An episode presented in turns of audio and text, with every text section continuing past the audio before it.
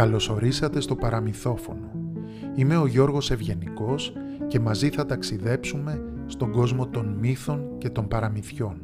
Έρευνα, επιμέλεια κειμένου, Μαρία Βλαχάκη. Μουσική, σύνθεση, Άννα και Βασίλης Κατσούλης.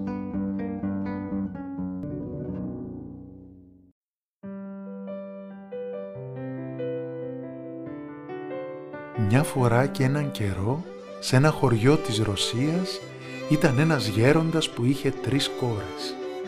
Είχαν την καλύβα τους και το περιβόλι τους και ο γέροντας όσο μπορούσε και άντεχε, καλλιεργούσε τα χωράφια κάποιων πλούσιων συγχωριανών.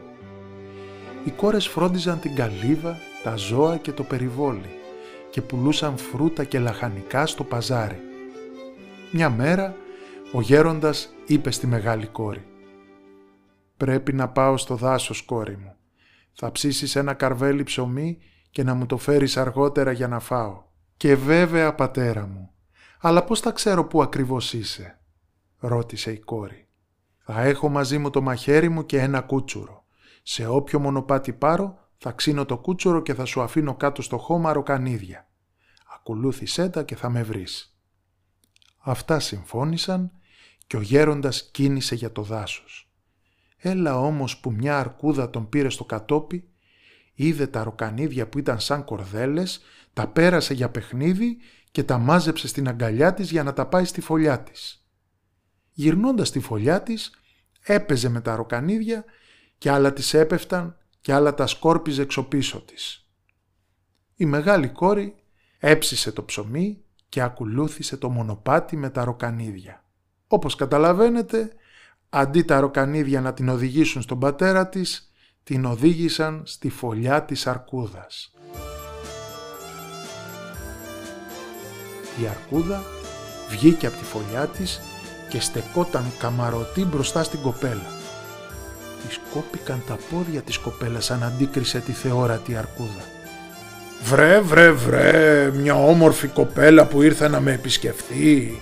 Τι ευχάριστη έκπληξη», είπε η αρκούδα. Άρπαξε με μια στην κοπέλα και την έκρυψε στη φωλιά της. Ο γέροντας γύρισε στην καλύβα του νηστικός, μα πιο πολύ ανάστατος για τη μεγάλη του κόρη. «Μη στεναχωριέσαι πατέρα μου, αύριο θα ψάξω εγώ να βρω την αδερφή μου και θα σου φέρω και φαγητό», είπε η μεσαία κόρη και τον καθησύχασε. «Εντάξει κόρη μου, αυτή τη φορά θα αφήσω περισσότερα ροκανίδια, μην τυχόν και δεν τα δεις», είπε ο γέροντας. Αυτά συμφώνησαν και ο γέροντας πήγε πάλι στο δάσος. Η μεσαία κόρη ετοίμασε το φαγητό και ακολούθησε το δρόμο που έδειχναν τα ροκανίδια. Η αρκούδα ενθουσιάστηκε σαν είδε πάλι όλα αυτά τα ξύλινα στρογγυλεμένα κομματάκια και τα μάζεψε χαρούμενη. Η κόρη, χωρίς να το καταλάβει, έφτασε έξω από τη φωλιά της αρκούδας και ήρθε πρόσωπο με πρόσωπο με το πελώριο θεριό. «Βρε βρε βρε βρε βρε, κι άλλη χαριτωμένη κοπέλα ήρθε να με δει. Μα τι ευγενικούς τρόπους έχουν οι άνθρωποι σε αυτό το χωριό», είπε η αρκούδα. «Πέρασε μέσα», είπε στην κόρη και την άρπαξε με μιας με το τριχωτό της χέρι. Ο γέροντας γύρισε στην καλύβα νηστικός και πεινασμένος και βρήκε μόνο την τρίτη κόρη. Λαχτάρισε ο άνθρωπος για τις άλλες δύο κόρες, αλλά η μικρότερη τον καθησύχασε. «Μην ανησυχείς πατέρα, αύριο θα ψάξω εγώ να βρω τις αδερφές μου και θα σου φέρω και ψωμί», του είπε. Ο γέροντας υποσχέθηκε να αφήσει ακόμη περισσότερα ροκανίδια από το κούτσουρο και έτσι έκανε. Τα πράγματα όμως έγιναν ακριβώς όπως και με τις άλλες δύο κόρες και η τρίτη κόρη τα ακολούθησε και βρέθηκε έξω από τη φωλιά της αρκούδας. «Βρε, βρε, βρε, κι άλλη κοπέλα ήρθε στη φωλιά μου. Τελειωμό δεν έχετε. Τι όμορφη παρέα που γίναμε όμως. Θα ζήσουμε εδώ στο δάσος όλες μαζί και θα τα περνάμε περίφημα», είπε η αρκούδα και την άρπαξε μέσα.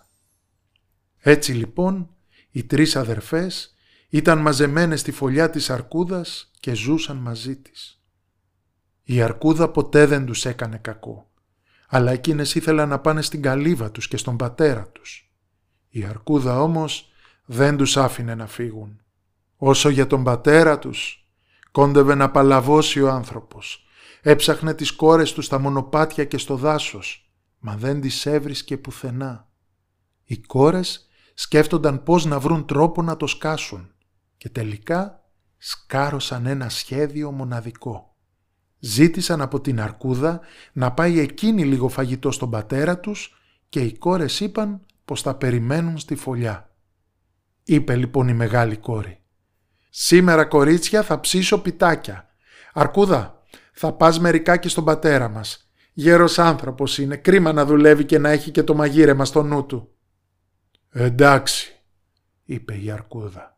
Η μεγάλη αδερφή ξεφούρνησε ζεστά λαχταριστά πιτάκια και έβαλε μπόλικα μέσα σε ένα σακί. Έπειτα γύρισε προς τη μικρότερη αδελφή και της είπε «Έμπα και εσύ μέσα να σωθείς πρώτη και έπειτα θα έρθουμε κι εμείς».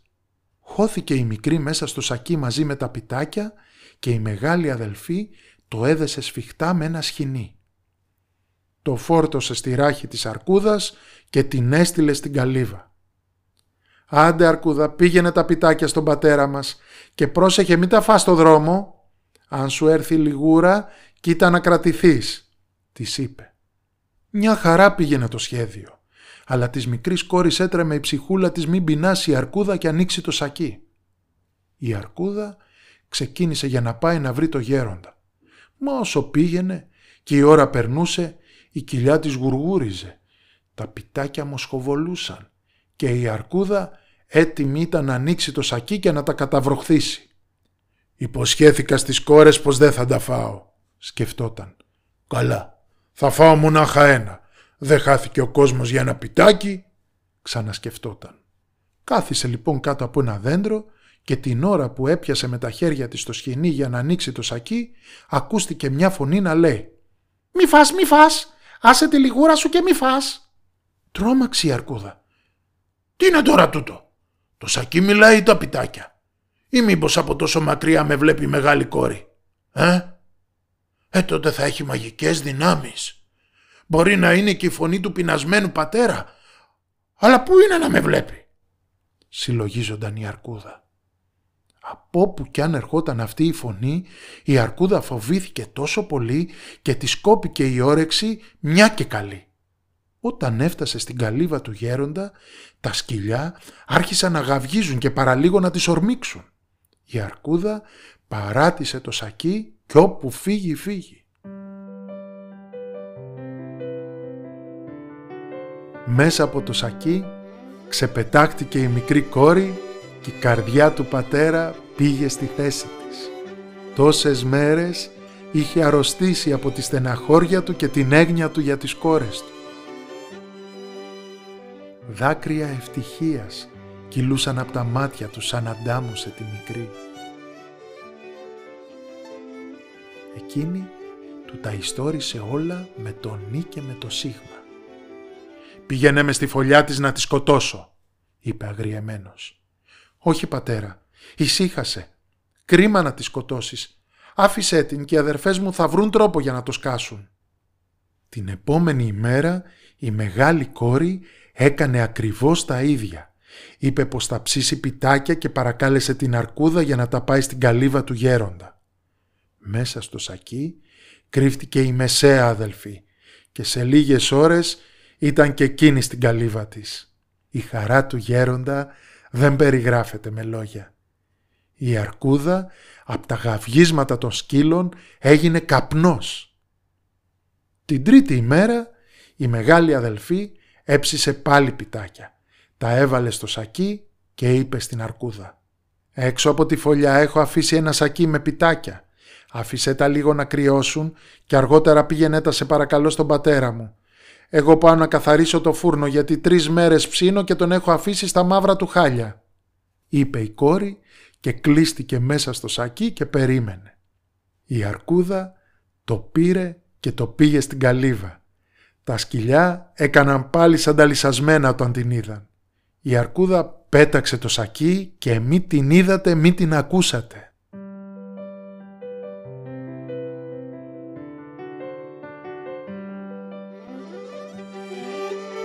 Έτσι λοιπόν, οι τρεις κόρες γύρισαν στην καλύβα τους και συνέχισαν τη ζωή τους με το γέροντα πατέρα τους. Η περιπέτεια είχε τελειώσει και η αρκούδα δεν ξαναφάνηκε ποτέ πια. Και έζησαν αυτοί καλά και εμείς καλύτερα. Ψέματα, αλήθεια, έτσι είναι τα παραμύθια. Ούτε εγώ ήμουν εκεί, ούτε εσείς να το πιστέψετε. Ακούσατε το παραμύθι «Η Αρκούδα και οι κόρες του Γέροντα», ένα παραμύθι από την προφορική παράδοση της Ρωσίας. Δράση που υλοποιείται με δωρεά από το Τίμα Κοινοφελές Ίδρυμα στο πλαίσιο του προγράμματος Σημεία Στήριξης, που συγχρηματοδοτείται από 8 κοινοφελείς οργανισμούς.